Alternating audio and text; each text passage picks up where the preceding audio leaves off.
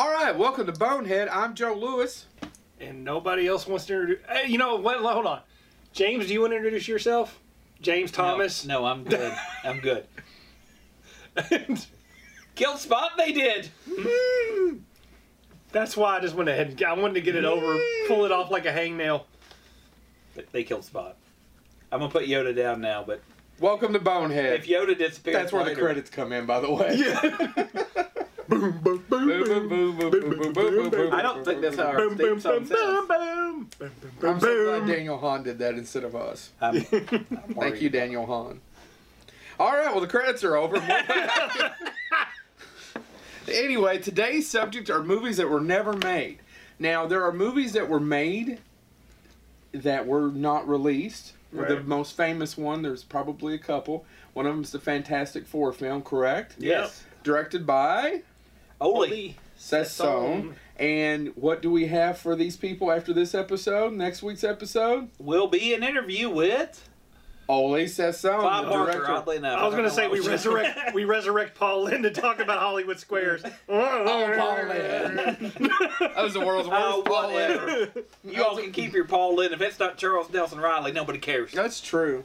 But there's, DNR, baby. there's a few films that have been made that have never been released. Probably that's number two. I actually would say, to me, the Jerry Lewis when the when clown what's it called? the clowns that The- when the, The clown day cried, the, the clown, day the clown, clown cried, cried is probably the most famous. which exists and is now actually registered with the, It- the but, Congress. But yeah, no. Here's the deal with that, right? So Jerry Lewis, the famous comedian, he just died last year, made a movie. If you've never heard of this, and this is a true story, look it up. Called "The Day the Clown Cried." And the basic plot of this is he's a clown, and they are in a concentration camp during World War II and they use him to cheer the kids up. and to lure them into to- the death chamber. Mhm. The the Now, if this chamber. sounds a little familiar, like Life is Beautiful, somewhat in the same way, yeah, there is. But so the story goes that Jerry Lewis thought the movie was so bad that he no won't let it release. There's a couple of people that say they've seen it. Haley has fallen down on the ground behind the cameras.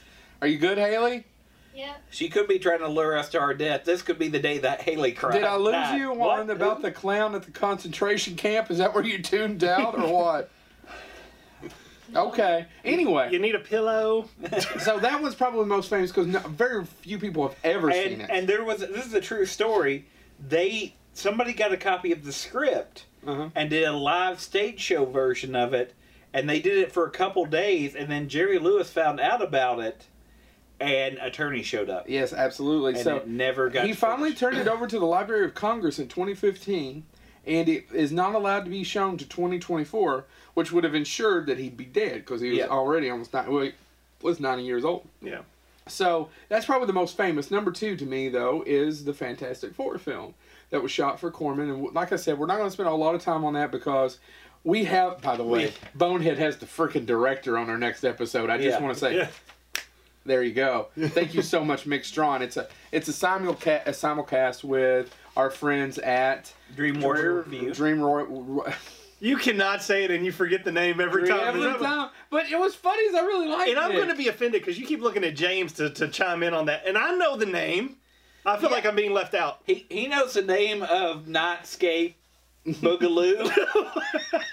electric. now from now on, Jed's gonna have Nightscape Boogaloo in his head. I know. gonna screw him and up and every Mick's partner Kurt Thomas is on the episode as well. I want to give a shout out to Kurt because their their studio looks so much more what's the word studio like. professional. Professional. well, we've got all this. Maybe one day we might turn the camera so people can see the rest of the of the layer. I doubt it. I doubt it. I doubt it. I think that can of WD forty over there is what really pulled through him together, though. People Well, yeah, see that and the bodies. So Well, that one's still alive. Yeah, well, almost dead though. So that's a couple of the really famous ones, but there's a ton of movies that have never been made that were almost made Well, I was that were gonna in development. real quick before we leave the ones that have been made that have never been released. I have to mention one, uh, "God's Behaving Badly," which was based on a book that was a pretty well reviewed book, and it's about the gods of Olympus are real, but they've started to lose power. They still have their powers, but they settle in New York. Christopher Walken played Zeus, and this is within the past couple years. Has a huge, famous cast along the lines of if you watched our show for a while. I talked about the history, uh, the story of mankind. This was the same type of cast. Has A-list celebrities. The movie screened at one film festival, and everybody literally went, "What in the crap?" And it never was released. They pulled it from the film festival. It's never been. But it was since. shot. It was. That's why I said It was before shot. we leave. And there's a ne- before we leave the ones that that were shot. I wanted to mention that one because that's th- there's that's- another one too that's actually there's, there's called Dark Blood. It's actually River Phoenix Phoenix's Yes. last movie. and they did and- a Kickstarter to try to finish it. Right, right, and it's and it has been shown in a couple of film festivals as recently as a few years ago, but it's never been released either. Is it because it's so terrible? I, they, he died, I think, a couple of weeks before. I, I think most of it's been shot. It was done for all intents and purposes, but it's never really been. And I don't think it's really a terrible thing because it's also got Jonathan Pryce in it. Huh. And uh, yeah, look it up. It exists, but they've never finished it. There's several reasons, and I think most of them have to do with attorneys and who owns the rights now after all this time. Well, as I was saying, that, so jumping back to guys behaving badly, I just wanted to mention the cast on this because it's Alicia Silverstone, Sharon Stone, Christopher Walken, R- um, Robin Weigert, Edie Falco, John Turturro, Oliver Platt, Nelsan Ellis, Rosie Perez, Phylicia Rashad, and Aasif Mandvi. Okay, I don't know who the last few people are, but yeah, you should. Phylicia you- Rashad was in a little show. No, the Phylicia, the other one after the Phylicia. That's, is he, he's a comedian. How does Oh. not know things? I, Do you know who the last one was? I didn't hear it, to be honest with you. All I heard was. I'm sorry. Christopher Walken. Christopher Walken, I said first. That could not have been the one you heard last. He doesn't really. I time travel. All right, so we ready? Let's do it. Let's do it. so these there- are ones that have, have were supposed to be made. That never really got That, made, that or scripts they were were, written and they progressed, and the studio was on or they actually, in the case of Zemeckis' Yellow Submarine, there was actually shooting yeah, and, I, and, pl- and plugs were pulled, right? Mhm. Uh, James and I were talking about this really quick, I suppose. If you're a big Fango fan, Fangoria used to have the horror teletype at the front of it, and you look through it, all the projects are coming out. And, and it's great to go back through some of the older ones, all the way from the early 80s to 90s, of all the different filmmakers that were attached to so many different things, or things that are almost done that never actually made it. I was gonna say the same thing with Wizard, the guy, the comics, as a Mhm. comic book nerd. Uh, James Cameron Spider Man got right up after right up after right up, and Wizard, the guy, the comics. Tobe Hooper uh, was going to do a Spider Man for Cannon at Yeah. one time. There's actually a poster you can go out and buy. Yeah. Uh, so many of those though. So there were all these magazines. Uh, magazines for you young kids were like online web pages that were printed. Um, but yeah, you- Tactile. tactile content. Um, but uh, those those things, by the way, are disappearing too. But you used to be able to read about all these projects. Now you read about on Ain't It Cool and all that. hmm But, but that used to be how you found out. Who wants to go first with theirs? You go first. Why? Because mine's really long and detailed. All right, I want to talk about Dune because there's a Jodorowsky was a filmmaker who's insane, but he made a movie called uh, El Topo. Am I saying El Topo right, correctly? And it was basically like an indie film that played at midnight screenings, similar to Rocky Horror. It was really famous in the 70s, and he made a follow up to that, and that was really famous. So he got the rights to Dune, which would later be made by David Lynch, and then later Based be made for the science fiction. The Frank Nebula Herbert's and Hugo Award winning. Frank Herbert's Dune, the Frank book, Herbert, right? So he got the rights, hired all these artists. If you get the chance to look at it, there's a Jodorowsky's Dunes. It's a documentary about how. and not just artists. Like- Salvador Dali Mhm. was involved. a lot of people who went on to do Alien. Okay. Yes. So uh, we can get into a little few more details about that. I, I I don't want to, but it's a fascinating because it was going to be a huge epic in the '70s. It was going to be three and four hours long, millions and millions of dollars, and it just kind of fall through. And there's a great documentary, like I said, called Jodorowsky's Dune. If you get the chance, I have a copy of it. Check it out. It's interesting. It's fascinating. It was much more towards the book of a literal translation of the book, whereas and I'm not knocking Lynch's Dune. I actually rewatched it and kind of liked it better than I did as a kid. But a lot of stuff is explained Did in the extended voiceover. version? No, because that's not his version. I know. I, I, I'm just always fascinated by it. I, I, I want to watch both of them again. Isn't Yeah. Dune one of those those books though that it's hard? It would probably be hard to make a a, a movie that's tells a good story without being confusing. I don't know how you make Dune into a movie. Yeah, 'cause I know, I know, I know. Denis Villeneuve, who is who just made Blade Runner, Yeah. did Arrival. Uh, he, I to me, he can do no wrong. Uh, well, Give him Prisoners, time. Give him Prisoners, wonderful films. If you get a chance to check them out, Sicario. He's a fantastic filmmaker. He wants to do it. I, I, I'm curious to see how he does it. I don't know Uh, Before because that- I feel the same way about the Dark Tower. before that, Peter Berg was going to do a co- I version. thought they of made a version of the Dark Tower. Watch this. They did not make a version of the Dark Tower, did they, Haley? Nope. No, they, they made a movie and called it the Dark Tower, Totally unrelated. but it's unrelated to any book that Stephen King ever written has ever written, in my to Yeah. my knowledge. But yeah, Peter Berg was going to do a version. Oh, of can you imagine how shitty that would be? Oh, God. Peter Berg's made one good movie, Rundown? Friday Night Lights. I like Oh, Rundown. right, Rundown. Okay, he's Yeah. made two good movies. Yeah, Rundown. What is better? Well, okay, hold on. What's the one with uh, with Mark Wahlberg, the army one, where they're behind the lines? Oh. I've actually never seen it. that but I one's know- not bad. That Okay, was not bad. all right. I'm sorry, Peter Berg. You just made that And then one he do the one movie. about the oil. The This is oil, what he Peter just did Yeah, the Berg- one that about one's okay. That one's okay. But we're talking about That's Deep. Star Six. We're talking about battleship, It's Deepwater Horizon. Sorry, and we're talking about battleships. Peter Berg Battleship is a terrible and movie. Hancock, Peter Berg. All right, Hancock's not terrible. It's not bad. All right, Peter Berg. I'm sorry. I actually like Peter Berg. I was just letting Joe go with it. No, no, this is why Peter Berg won't do our show now. Peter Berg Peter wasn't Berg, going to do do our show spin-off. ever again. Peter But- Berg, uh, you can do my spin-off called Breaking Bonehead. where I no, break it's, it's it's it's James loves Peters. After that, it's Peter Guber. After that, it's Peter Coyote. Peter Aykroyd. Peter Ham. Sorry. That's probably not his name. I'm probably screwed that up.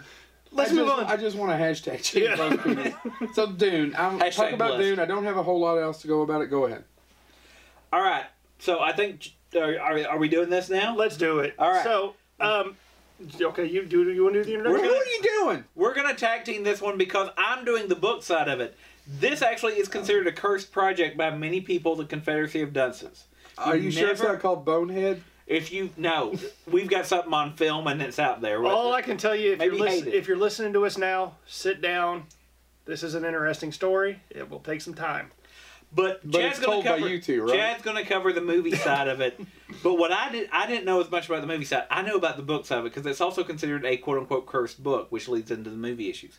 So, Confederate of Dunces is it won a Pulitzer. It's considered a great, great novel. It won a Pulitzer in 1980. The problem with that is the guy that wrote it killed himself in 1969.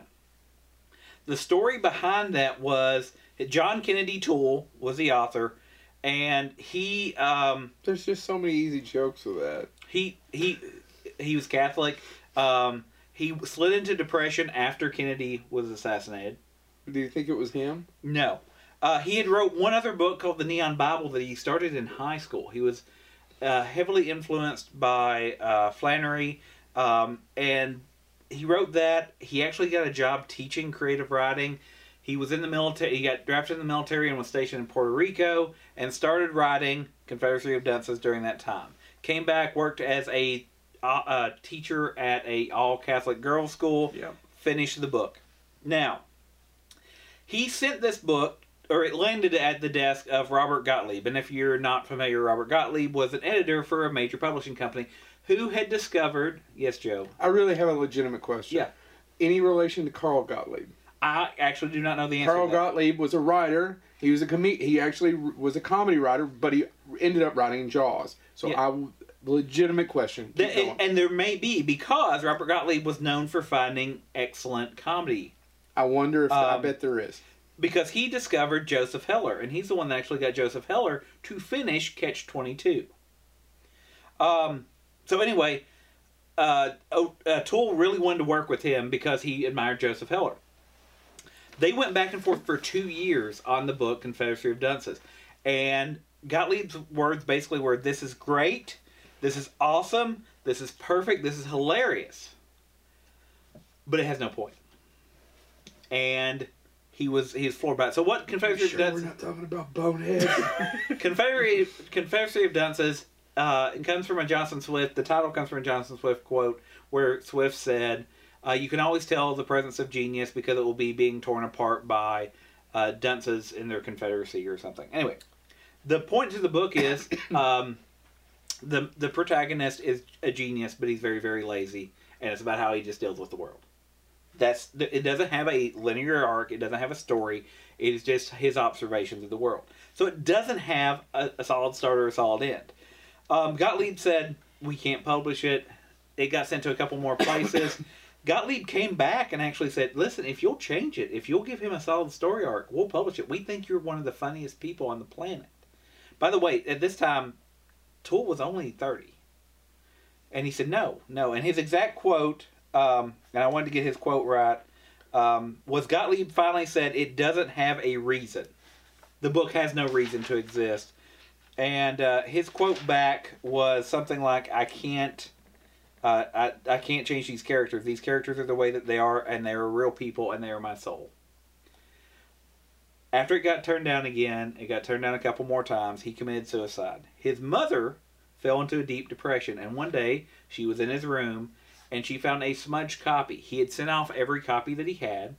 There was one copy that had a smudge on it. The the text when it was cop when it was mimeographed had smudged. Okay. Mhm. It, so he knew it couldn't be sent off. His mother found it after he committed so two years after he committed suicide, and she goes, "I know my son's brilliant. He got these letters from editors saying he was funny. We're going to get this book published." She started sending it out, um, and it failed. Failed horribly for a couple more years. Sent it to over seven publishers. All of them expressed interest, but said it has to be changed. And her exact quote was, "Every time she got it back, she died a little bit more inside." So she was already battling depression. 1976. So I'm gl- glad I didn't start drinking before this episode. He totally did. 1976, Walker Percy, who was an author that most people at the time would have known, when nobody knows him now. If you know Walker Percy, or if you are Walker Percy, prove me wrong. Um, Come on, Bonehead. yeah, but he was faculty at Loyola at the time, and Thelma Toole, who was the mother, became convinced he'll get it published. He's an author already, and and they were all from Louisiana. He'll help. He'll help make me get my sons out. He she blew up his office so much with phone calls and letters. This was pre-email in the late 70s saying, You gotta read my son's work, you gotta read my son's work. To which he would respond, Have your son come in, have him take one of my classes. He's dead, he can't do it. And finally, he complained to his wife saying, There is a crazy woman that's stalking me at work. To which she responded by showing up and actually breaking into his office. Pushed by his secretary, pushed by everybody in the department, actually went into the office and said, Here's my son's work. The only way she would leave is if he promised to read it. And he said, it's a quote from him, I read it with the hopes that it would absolutely suck. That I could read 10 pages and it would be such terrible writing that I could go, there's a reason nobody will publish this. He read it and loved it. Even with his backing, it took three more years before it could get published. When it finally got like this published, story's taking that long. When it finally got published, they only would print 2,500 copies, most of which actually weren't printed correctly. It went on to win the Pulitzer Prize, though, because it was famous. Became a cult novel, and within one year, everybody started wanting to make it into a movie. And that's when that curse kicked in. So- Let's see if you could do this. Only make it entertaining. I'm So- sorry, it's a book, Joe. It has pages. You should try reading them instead of burning them. So this movie has officially been in development hell for 33 years. Here, just, just like I've been in hell for 38. 38. So let's start with the first attempt, and you'll notice a trend with um, when I go over the the facts of this. I'll be listing the actors who were cast or were being considered for the main role. Yeah. You'll notice a trend. Um, first attempt, Harold Ramis was going to make it. Mm-hmm. It was going to co-star Richard Pryor and Ruth Gordon. Who did they want to the star in the movie? John Belushi. I was going to say, and Ignatius, the main character, is supposed to be a heavy-set, slothful, brilliant mind. Yes. Two days before Much like he- me. two days before he was Ah, supposed I to was dis- thinking me, but keep going. two days before he was supposed to discuss taking on this role, yes. He passed away from a drug overdose, as most people know. Five months after his death, because they were still moving forward with this movie. This is what ultimately killed the first attempt. Uh, the movie takes place in New Orleans, in Louisiana, so they were going to shoot in Louisiana. It's very important to the book. Yes. With the movie still in development, the head of the Louisiana Film Commission was killed in a murder suicide. And it was her death that eventually put the movie on hold. Um, from that point, the movie rights went to an oil baron named John Langdon. After, in the second attempt, two people were considered John Candy and Jonathan Winters. Now, a side note to my research, I knew about this before um, this was the mo- one movie I actually want to talk about because I knew it had an interesting story. I thought John Candy was cast and he died shortly after. No, this would have been way before he this was in the early 80s. Yeah. So everybody knows John Candy eventually passed away. Um, So you can't contribute that to the curse because it was decade. It was over a decade after he Yeah. was. Um, It's a slow moving curse. Yes.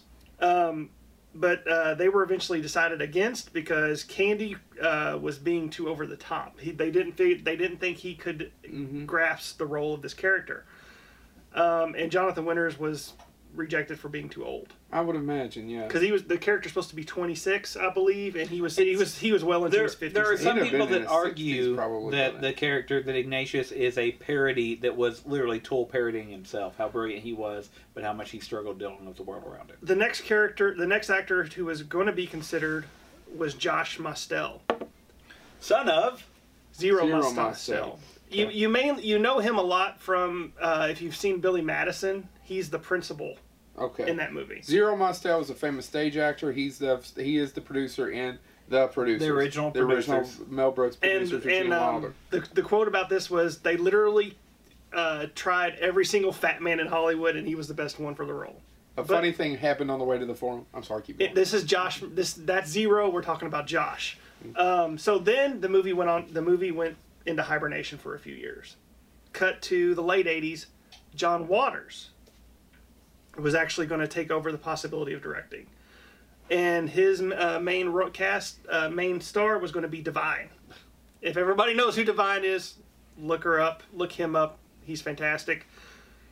Now, If you love John Waters and don't know who Divine is, check your you papers. really don't know who John Waters Yeah. is. This is the second time it actually got the closest to being made. And what happened? Divine passed away. yeah. And this is a quote from John Waters It'll never happen. How can a movie ever live up to that book? So many people have tried to do it. When I tried to do it, it was Divine was alive. We wanted him to play the main part. Some of the top directors in the world have tried to make that movie, and I don't know if it'll ever happen. Maybe it shouldn't. Right. Talk of the movie eventually picked up in the 2000s. The first person being considered was John Goodman. There's not a lot of information about what happened with his turn onto it. They then went to another famous actor, Chris Farley. Does anybody want to guess what happened to Chris Farley? He was on Saturday Night Live and lived happily ever after. No, Just like everybody in Saturday Saturday Night Night Live. He Oh, didn't have a problem with drugs and alcohol. he and was a happy died. person. He died from a, a heart attack, a ma- something He died from a drug He- from, from the drug drugs. induced complications. Um, and upon his death, the movie went into a stall again until 2004. Now, this is the absolute closest this movie has ever come to being made. in 2004. 2004. Okay. At the height of his career, Will Ferrell was going to play the character, which, in my opinion, might not. It wouldn't have worked. It's not good. Ca- I mean, It's not good casting. Have you read the book? I have not, but I know The- the character. the character is supposed to be very slothful and very heavy set. yeah, Okay. and, and it it's tied, and, and it also New Orleans itself is almost a character, like the dialect and all of that Uh-huh. yeah, stuff. very sloth-like is not Will Ferrell's Uh-huh. motif. Right. Um, here's the cast because they had this movie. It was going. Lily Tomlin, Mos Def, Drew Barrymore, and Olympia Dukakis. Um, the script was written by Scott Kramer and Steve Soderbergh, and it was going to be directed by David Gordon Green of Pineapple Express fame. Um, the movie eventually stalled. And here's David Gordon Green's quote about what happened. To the disappointment of many of us, Dunce's was put on hold last year. They assembled a great cast, and I adopted New Orleans as my home. And if you know anything about how movies are made, this is where everything went to crap. But politics over property rights. It torn between Miramax, Paramount, and various camps of producers. Oh yeah. Put a weight on the project that wasn't creatively healthy to work within. You know what a weight on the project means is that everybody had to get paid out. Everybody had to get paid out. Right. And here's Steven Soderbergh's imper- uh, um, The filmmaker Steven Soderbergh helped Yes. write the screenplay. yes, Oceans, Steve Soderbergh. Okay. Yeah, yeah, yeah. Limey. Yeah, I love that movie. I did too. I don't know what's happening with it. I think it's cursed. I'm not prone to superstition, but that project has got bad mojo on it. So, cut to later on, Jack Black was attached at some point, but nothing never really went with that. There's no, there, there I could not find any details. Um, the second, the final attempt came in 2012. Zach Galifianakis was attached with a script from Phil Johnston, Cedar Rapids. Watch it; it's hilarious. Cedar Rapids? Yes, Yes, it is. It's not bad. and it was going to be directed by James Bobin of the Muppets and Fly the Conchords. yeah, and I'm not going to mention the uh, Alice in Wonderland sequel. Alice through the Looking Glass. Yeah, woof. Um, but he uh, the, the the production was delayed again because he went on to direct the sequel to the Muppets, called the Muppets. Most Wanted. Yes, but at the time it was called the Muppets Again. again. anyway, Which is a better title. um, Yeah. to f- to wrap up this long discussion of the Confederacy of Dunces, the best quote I could find was from Harold Ramis in 2009. My final analysis of it is that the Confederacy, Confederacy violated one of the basic bylaws of movie comedy. With the producer Mike Shamberg articulated, he said, comedy works two ways. Either you have a normal person in an extraordinary situation, or an extraordinary person in a normal situation. And Confederacy was about an extraordinary person in a series of extraordinary situations. yeah. So how do you get that? How do you convey something? It's a, and it doesn't have a plot. I mean, it is. It was, like I said, it's Seinfeld before Seinfeld. It is a book about nothing except everything's extraordinary, and it doesn't. Even saying that out loud, well, what does that mean? That's what the book's about. So you've read the book. Yes, Okay. it is. Uh, it, it is. Uh, it's a great book, just but it's a great book. It, in its own way, it is not like Dune, but in its own way, it is like Dune. How do you take something that is so and make it? yeah. So when we when we decided to talk about this topic, I thought I could mention a million movies that I know were in development that never got to made. But as for a movie that's been in development that had an interesting story, I don't think anything beats the Confederacy of Dunces. No, it's really good. I can't really top that. And that's the end of the episode. No, no, Ah, I, we, we can't leave No, I've there got- I've got things that are I've more got horrible. more. But uh, you go ahead. I've got one more. I, I, I mean, I have a list of things here. Uh, really quick, I want to go over two or three. I would uh, Romero's Mummy. Romero did when when I. It sounds like I'm name dropping, so watch your toes. When I moderated Romero's panel a few years ago, he wanted to talk about the things that got away, which that was was really cool. that was before he was dead. before he was dead, yeah, because he's not that big of a zombie fan. So he wanted to talk about the things that got away. I already knew about most of them, but a couple of them that did get away that I would have liked to have seen is his version of the Mummy. I would have also really loved to have seen his version of Resident Evil. Yeah. I would have also liked to have seen John Carpenter, if you all know, was uh, made one of my favorite films of all time called The Thing. But when The Thing came out, it came out two weeks before a movie called E.T.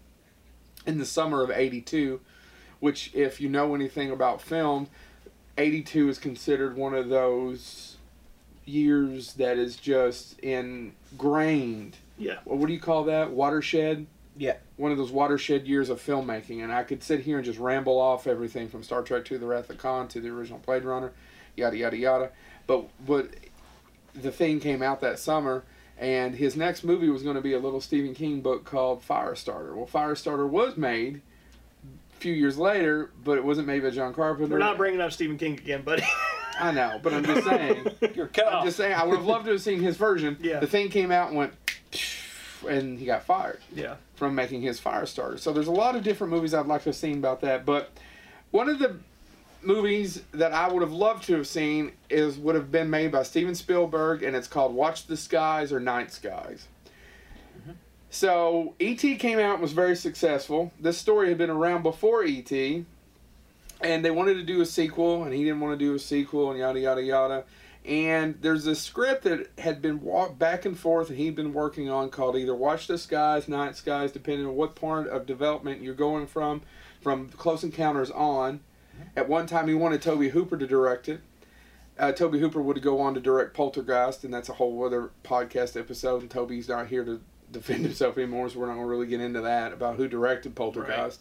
However, Night Skies is the dark version of E.T. It's, it takes place in a farmhouse In similar Kentucky. in Kentucky, and basically they have to fight off evil aliens. Huh. And here's the thing about Night Skies or Watch the Skies. Go look it up. It's a fascinating story of movies that never got made that would have been so interesting or so cool to see. However, I would love to have seen Spielberg go dark once. Yeah. He's in his seven, and by the way, I'm not throwing shade at Spielberg whatsoever. He's probably going to be known, after all is said and done, him, him Hitchcock, probably as some of the greatest filmmakers of all time. Right? You can't He'll- argue that about He'll go down in the top five, probably. After all said and done. And By the way, by the you, way, you could argue that AI and Minority Report are a bit dark. they are a bit dark. No, here's the no. You know why? Because AI originally was going to be directed by Stanley Kubrick. Kubrick, yes. Kubrick is the one who wanted to do an AI film for the whole time. He and Spielberg were friends, so we're getting. I'm dropping.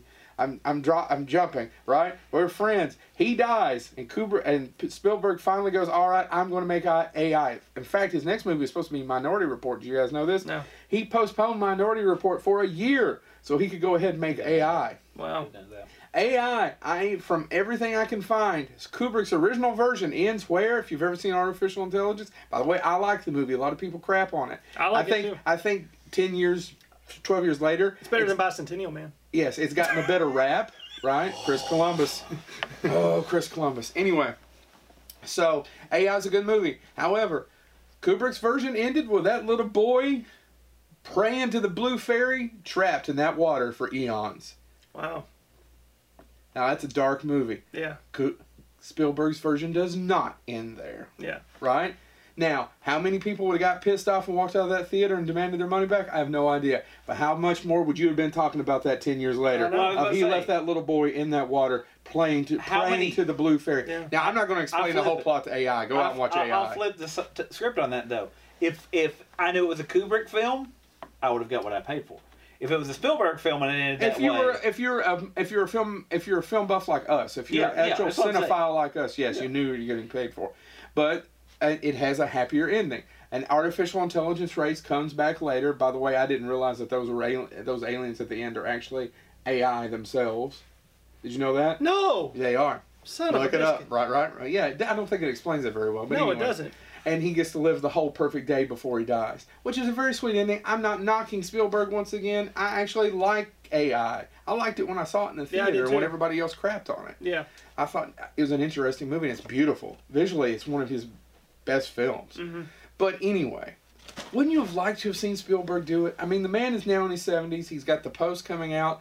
I'm, like I've said, I'm excited for Ready Player One. I mean, I, you can argue about Indiana Jones Shawshank. Part Six. You could you could Mm. argue Shawshank, uh, Shawshank. You can ar- argue Schindler's List. You could argue all the World War II. Uh, by the way, I can't believe dark. when we said that he didn't do a dark movie, we didn't mention Schindler's List. I well, I'm, it's not in the sense of what I'm talking about. I know what you're talking That about. is historically accurate, and then at the end, it still has hope, Yeah. right? It, you're right. Even Saving Private Ryan ends with he lived and he's surrounded by his family, yeah. and they gave him the opportunity to have a family. Yeah. See, I'm really passionate about this, thinking about it right now. We have never seen Spielberg go dark. I would like to have seen that. We saw him do comedy. We saw 1941, right? Mhm. We've never seen him go dark. And I would like to, I know you're not listening to my little crappy podcast. Who am I in Kentucky to say one way or the other what you should and shouldn't do to the greatest filmmaker probably living right now or one of? But one movie, brother, before you go Yeah. do one mean one. It's not going to tarnish your legacy. Nobody's going to say, "Oh my God, he did that one mean one where the aliens just beat the shit out of people in a small Kentucky town." They're not going to do anything to you. Yeah. and it at this point it could be a metaphor for the way government treats small towns. See what I did there? Right. Even War of the Worlds, Yeah. he lightens it up. Yeah. Well, yeah. He has a brand, and I get that he has a brand, and God knows he has a good billion dollars. I know. I'll get off of it now. I'm sorry. That was mine. I would have liked to have seen him go dark with a nasty, nasty alien movie. this was uh, okay. So uh, do you? No. Okay. I, I, covered have- enough time with the Confederacy. I- I want you two to go. I and I, I don't know if I'm pronouncing this name correctly. It's a famous French director, artist, etc. Elaine Renat, Rene. All you do, dude, is end it with oh "oh." Oh, He made a couple sci-fi uh, films, and I I'm can't. going to shove this croissant down your throat. Uh, his, He 19, went different with that than I thought he was going his, his 1968 film Je t'aime, Jatamé. Um, anyway, he's, he's Oh, I've heard of that. yeah, he's he's well known as being very artistic, very cerebral. Uh huh. Cut to 19. That means brain movies. Cut to 1971. Turns out he's a huge nerd who loves comic books. And somebody says, Oh, you're in New York for a film. If you want to meet this guy I know that works in comic books, it was Stan Lee. Stan Lee and Renee, Renat, R E S N A S, I don't have a French accent, I can't fake it. Yeah. But anyway, they hit it off. And they say, okay. And, and Renee said, oh, we, we films, we must do films together. And Stan Lee goes, Sure, you write one, I write one, we'll work on each other's. Two films were supposed to come out of this collaboration. One was called The Inmates, and that was the one Renee started on and Lee finished. It was a Bronx set story that had to do with the fact that the entire human planet, the entire Earth as we know it, The human planet. well, that's actually Human planet. It was originally going to be called the Human Planet, uh, and our relationship with the rest of the cosmos, and how in some ways we're jailed on Earth, and very cerebral science fiction based. And Lee came in and finished it up, and um, it was going to be a very philosophical story, but that got into what does it actually mean to be human. The one Lee started and Renee finished was called The Monster Maker, and it was going to be about a B movie Roger Corman type director, and it was going. Lee wrote it to be largely autobiographical. Who makes these terrible B movies that the population, the people love, everybody loves these crap movies, and he dreams of doing something more. But every time he tries to go above the art that he's known for, people go, "No, no, stick to you, stick to what you're good at." And both of these scripts were written, both of them were bounced around as recently as 1998. Stan Lee said he, um, Renee died, and said, "What what's going to come of these?" And he did an interview, and he goes, "They're, they're done. They're dead." Uh, and he said, "You know, somebody could pick him up the script and make them." But they're not going to be as artistic as he would have made them. He was a brilliant mind who elevated anything he worked on, and so they're dead.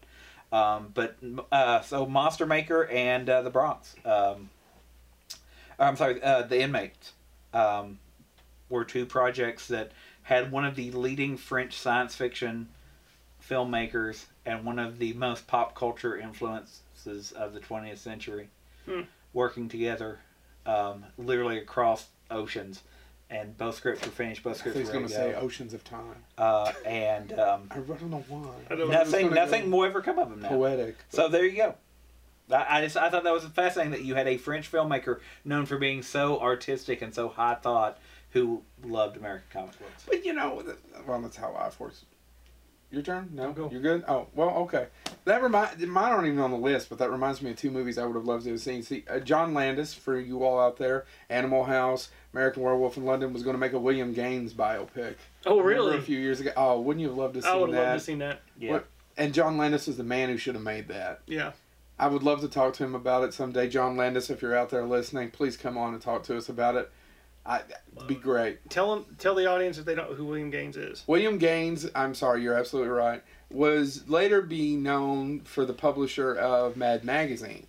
But that's not how he got his start. He Right. published Tales from the Crypt, Tales of the, he was he was the editor of those magazines of right?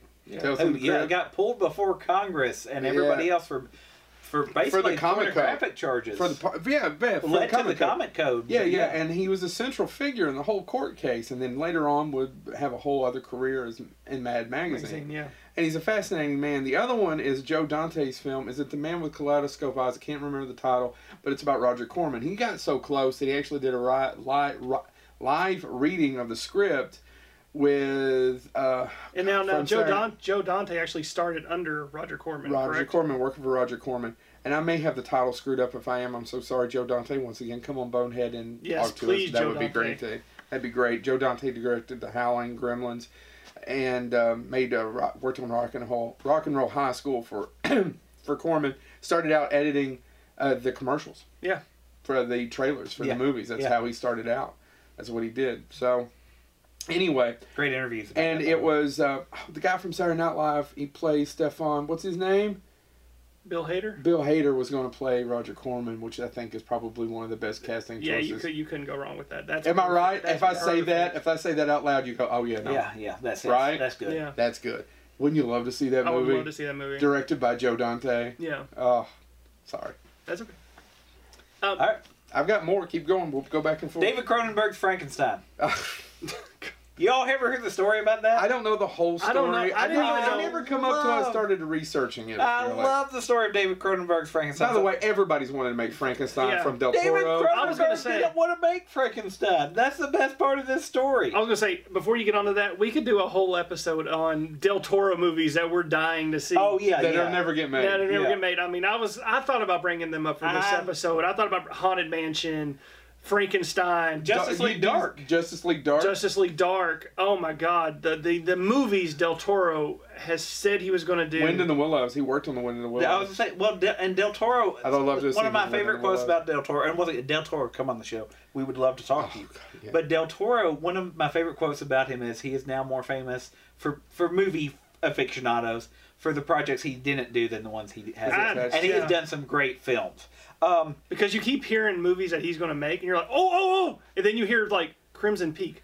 What the hell is Crimson quick, Peak? quick, quick story, quick story, quick Oh, story. Wind of the Willows, really quick. He was meeting with the uh, with the executive, and the executive came in and says, "Well, can't we get um, uh, Mr. Toad? Can't Mr. Toad ride a skateboard? Skateboards are really popular right now." He quit and walked out. Oh my Keep god! going. Go ahead. So, go with David the story of David Cronenberg's Frankenstein. This is a true story from David Cronenberg himself. I'm gonna read quotes. Uh, he was at an event for something they worked on. It was in the 80s, after he had done these huge films, Fly and all that stuff. And Pierre David, who was a Canadian film producer, walked up to him and he goes, "Hey, hey, listen, uh, tell me what you think." David Cronenberg's Frankenstein. Cronenberg literally just said back to him, "That sounds good to me. What about poor Mary Shelley?" It was a couple days later. A couple days you later, smug the way he would say Yeah. it. Cronenberg was looking through Variety, and you can look this image up. If, I, if I, we can get it somehow put on this thing, we'll do it. I guess. Um, he was looking through Variety, and there was a two-page ad in Variety that said, "Pierre David, Victor Solnicki, Claude Heroux, a major cinematic uh, event. David Cronenberg's Frankenstein, a contemporary vision of timeless, uh, chilling tale." Two full-page ad in Variety, so everybody saw it. Cronenberg actually starts to think about it, and he which he- is which is why sometimes producers put out two page. Two, And, and, and like I'm gonna go, I'm gonna go to Variety and see how much it would cost to put a two page ad out saying Del Toro's the Parent Trap. And honestly, but and it's and, I'd go see and for movie, people and for people who don't know how hard it is to get, if you're a director and you've got a green light, you'll normally jump on that Yeah. quickly, Yeah. right? If you see Oh, a yeah. movie that's going to go, you'll jump on it because it's so hard to get. And if it's successful, it usually means you can get whatever it is you want done next. Yeah, But Cronenberg, after he saw the ad, started thinking about it. And he said, "Well, if I do it, it's going to be more of a rethinking than a remake." He wanted it to be more like the novel, which Oh, is God. Del Toro and all of these people have said they want to do too. Mm-hmm. I Um, thought you were gonna say more sex. but he Yeah, well, said yeah. that it It's should Cronenberg be. in the '80s. He said it should actually the creature should be the most. Touche. The creature should actually be the most intelligent and sensitive being in the movie. Uh-huh. um, and he's not just a beast. Um, but that's as far as he went. He never actually developed it any further. He said, "Well, if I'm going to do it, this is what it's going to be," and then he let it die. Um, and then he almost did American Psycho with Brad Pitt. That was actually going to be a project they did. American Psycho was almost done by several different people. Uh, Yeah. And then he was going to do Total Recall. That's, and- that's another one that was. And Total Recall, the reason that he actually got dropped from it, he didn't back away from it. They said his version was too close to Philip K. Dick's, and the movie was. Uh, they actually looked at him and said, "No, no, we want Raiders of the Lost Ark goes to Mars," yeah. and he walked away. Yeah. Hmm. Um, so that David Cronenberg's Frankenstein is an example of a movie that got announced, and the guy that's name was linked to it went, "Man, okay, we'll see what," and he just he thought about it, and nothing else materialized. You wanna you wanna do David Lynch next for our, our David Lynch fans? Oh there yeah, Miranda? yeah. You, you David set up Lynch's the- Ronnie Rocket. Ronnie Rocket was going to be his follow up to almost. Every time you say it, I go Red Rocket, Red Rocket. Red Rocket. Ronnie Rocket was going to be his follow up to a dozen movies. In fact, as of recently, as of in the last couple of years, he said, "Well, maybe I could eventually make it." But July land- 2013. He But mentioned the, it. but the landscape of America looks different now. Do you have the story pulled up? Here is I can give you the story that he announced, um, and I'm going to read this directly because I don't want to get this wrong. No, that's the reason. I, and, and then when we read it to you, we're done. We're moving on to the next movie. Yeah. Just hear this. Conceived in the aftermath of Eraserhead, the story follows a detective seeking a mysterious second dimension, aided by his ability to stand on one leg. He is being stalked by the Donut Men who wield electricity as a weapon. Simultaneously, the tale of Not Ronnie donuts. Yeah. Sorry. Simultaneously, the tale of Ronnie Rocket unfolds. A teenage dwarf rock star who needs to be plugged into an electrical supply which gives him power over power, If Buckaroo Banzai can get a green light, why couldn't this? Keep Uh, going. which he can use to produce music or simply cause destruction. Wouldn't you have loved to seen that for you Lynch fans out there? Wouldn't you have loved to see it? It'd be an experience. It'd be an experience. Uh, you man. might not like it, but you'd be like, "Well, I saw Ronnie Rocket." I've, you know, and because it's it, honestly at the end of the day, it's no more weird than the last season, uh, his final season, or what would probably be the final season of Twin Peaks. Yeah, yeah. So yeah, that's the one I wanted to get out. What's your next one, James? I got two more I really want to do, and I know we're going to run short on time. That's okay. We doing all right, Haley? Gladiator Two. No, electric No. boogaloo in in in in in in No. Val- Oh, yes, hold I know. on. No, no, is this, the is this the original Russell? ending. Is this the Russell Do Crowe? you know what the Gladiator? original title was? Nick Cave. What his original title Nick was? Cage. What? Nick uh, Nick Cave. I know the of plot. Nick Cave and the Bad Seeds. It was his title. He wrote the script. Gladiator Two: Christ Killer. The the basic plot to the script was Crowe's character, who you, I know some of you are sitting there. Wait, wait. Russell Spoiler! Character Maximus dies. Maximus dies at the end. Oh he my God, does pull what he's Maximus supposed to do. Took me a second. Yeah. He he gets vengeance, so to speak, real learns But he life does lesson, die. and dies. It was going to end, or the it was going to begin right after the end of the movie, and he descends into Hades, where the Greek gods send him because they're starting to lose their power. They're they're Mm-hmm. fading from memory, and they use some of their remaining power to bring Maximus back and send him on a quest to kill anything that takes away their power. And at one point in the movie, yes, he does. He's actually the person that finally kills Christ. And Nick Cave even said about writing the script, he goes, ah, it wasn't going to happen. He said literally what happened was, uh, a matter of fact, he has this great quote where he talks about Russell Crowe wanted to do another one. He liked playing Maximus. Mhm. So he went back to Ridley Scott and said, hey, can we do another one? And he said, well, Ridley Scott's response, well, it kind of closed. Yeah. Um, and he said, "Well, if we can come up with a way." And some, I don't know how Nick Cave, who is a musician and a writer, but most people know him as a musician, how he got tied to it. But he said his story of it. Russell Crowe has changed the story a couple times. I told the story differently. I shouldn't say change the story. But Nick Cave's exact words on it was that he got a call from Russell Crowe. Said, "Man, read the script. Not gonna happen, mate. Not gonna happen." They retooled the script several times. Mm-hmm. But the original version of it was he was going to be, and he was going to be immortal, and it was actually going to end with him fighting in the Vietnam War. What the hell? He, he was going to be immortal. You know, I kind of like the immortal Blade Runner thing. I mean, don't get me wrong; it's stupid. It doesn't even. It's not even It's Gladiator. not but even that's what- Gladiator. but it was all going to be tied back. He had to keep uh, the so they're mythology. making him the Wolverine. It, it Yeah. had to keep the mythology alive, and that's my only question. Was I almost want? Actually, I don't almost. I want to read the script to see how him being involved in Vietnam War somehow kept the Greek That's mythology like that's alive. like Forrest Gump 2, where he becomes a cyborg and fights giant mutant mantises in the future. But Forrest Gump 2 is another one of those famous movies that almost happened that didn't. and yeah, no, because he was going to go. He's going to become a hippie and go on the road with his son. There's Right? several different. Yes, yes, yes, The yes. Gump and Company, the book. You can pick up the book. book because Gump and Company is the sequel to Forrest Gump, written by the same guy. He did write it. Let's be blunt, as a cash in because the movie was such a big Yeah, success. yeah. And then he went. So people begged him for more Gump stories. I he have wrote never Gump read the Company. book, but I am assured that Forrest Gump the book is a lot different than Forrest Gump the movie. The Yes. character itself is completely different. Yeah, So yeah, no. Gladiator Two was originally Gladiator Two: Christ Killer. It got bounced around for years. I mean, they kept going back to it. I don't know if Ridley Scott was, but Yeah. definitely it, it was shared around. Oof. I got one more I want to have to share after this, but if you got another one, Hold on, wanna hold on. hit. How, about- what time are we going at?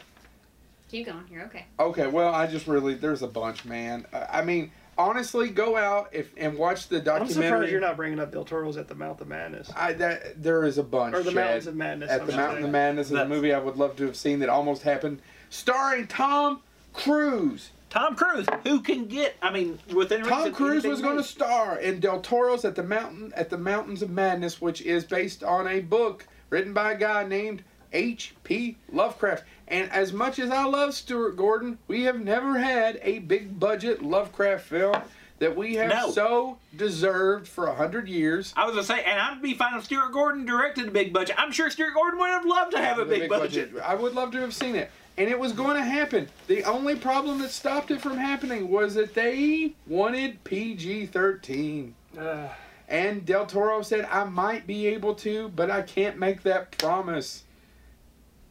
That's it. That's the reason. That's all. FYI, look it up. And Tom Cruise says he'd still do it right now.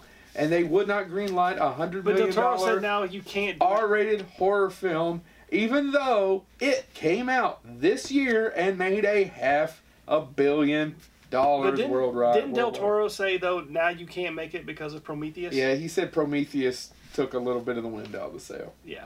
So All right. I, that's not the one I was going to talk about. I was going to tell everybody to go out and check out the Superman Lives documentary about Oh, Tim Burton's so Superman. cool. I don't. I'm not going to talk about it because there's a good documentary that already exists about it. Go so go out and check it out. Tim Burton was this close to making a Nicolas Cage movie, uh, Superman Superman Lives. Lives. This close. and one of the things that sunk it was some footage leaked, and they oh he's messing with the costume, and it was only going to be like it was going to be his regeneration It costume. is going to be directed by P. Uh, is going to be directed by Tim Burton. Is is is produced by Peter Guber. Who look it up? Who's uh, not Peter Guber? Uh, the other one, Jon Peters. Jon Peter. Jon Peters, uh, who is notoriously is.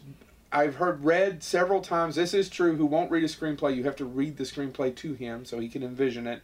Uh, there's a director or two that have went on who've who've said that he's illiterate, and that's the reason why he does it. It's not the other Well, reason. he was also Barbra Streisand's former hairdresser, hairdresser, right? an yeah. eventual boyfriend. And There's a there's a long story. There's a whole Bonehead Cat two episode we could do about Jon Peters and Yeah. his life. Anyway, And a lot of the, lot the of, movie and that got made was the Wild Wild West, FYI. Yes, I was going. That's what I was going to say. Yeah. I have to say, but the thing about Superman Lives, if you're a fan of Tim Burton uh, or any of his artwork or anything else, you need to see the documentary about how it got made because he, the way he envisioned Brainiac, the way he envisioned everything.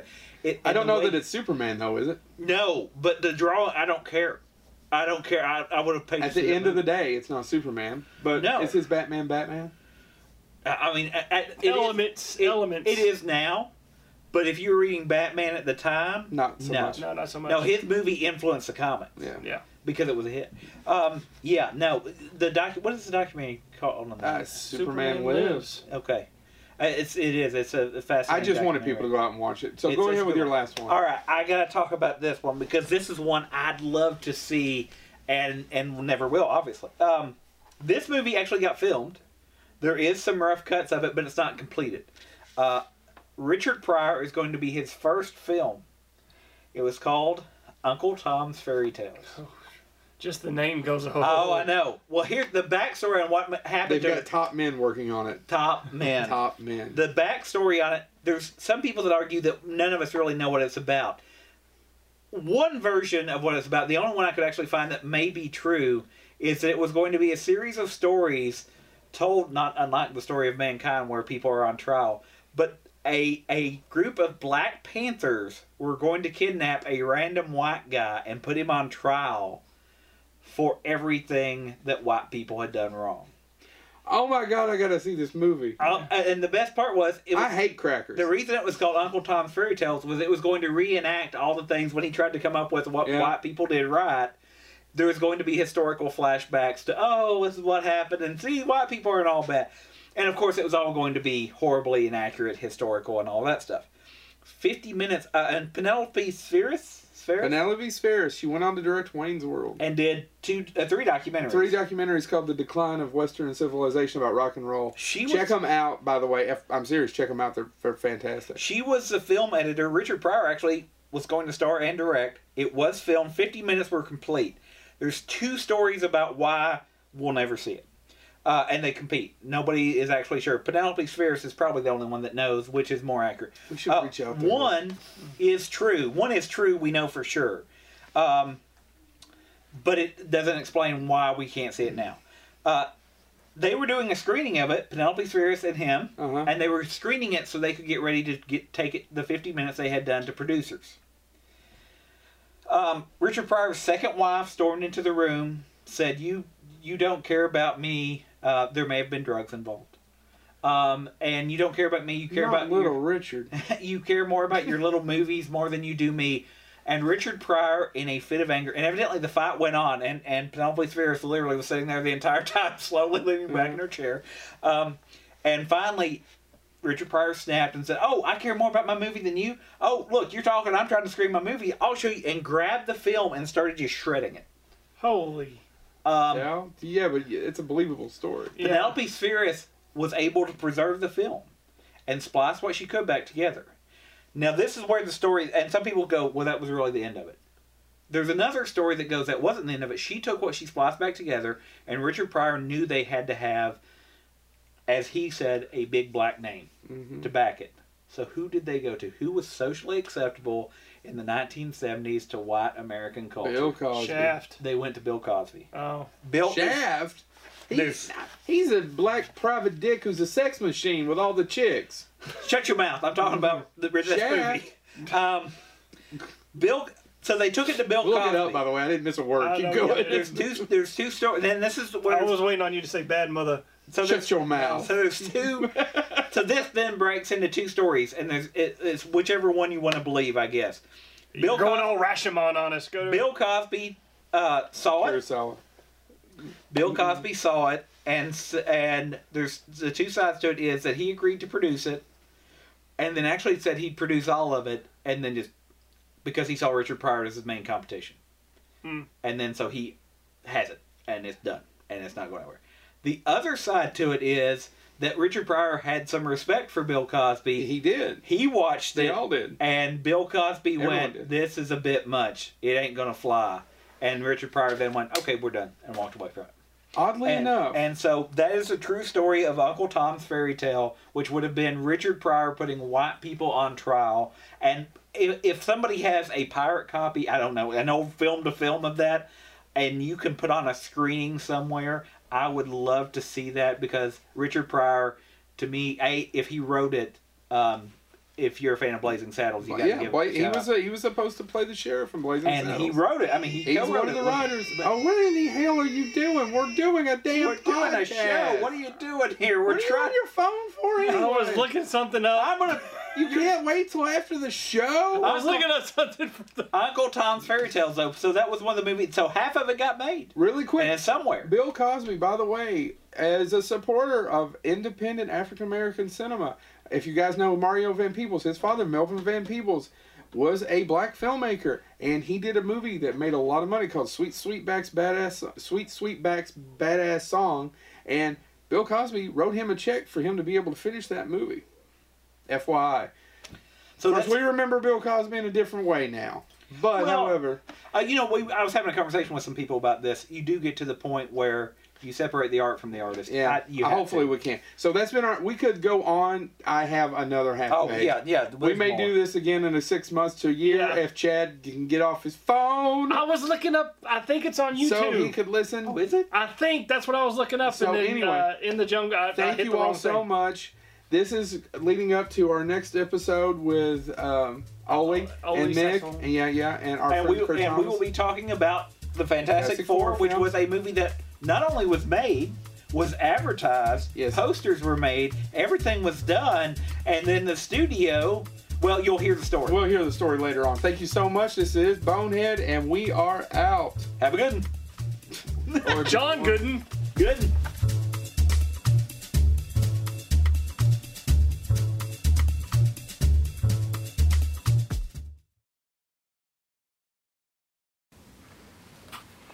Is this made off of the Clone Wars Yoda? This yeah, looks that's a Clone Wars Yoda. He was holding bourbon on top of the Christmas tree all Christmas. Nobody commented. Yeah, I see it. All right, we ready? Mm-hmm. Yep, I gotta turn this game off any second. oh my god, we're gonna lose valuable footage. Have you started recording? Yeah, but I can stop him. Oh, okay. Well, where are we at? A minute fifty. All right.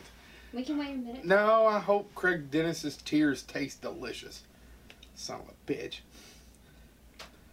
Rapist burger. I mean, we we it, Joe, if you want to watch, it's it's a minute Bailey, are fifty. you, are you recording? You may want to pause it just for one second.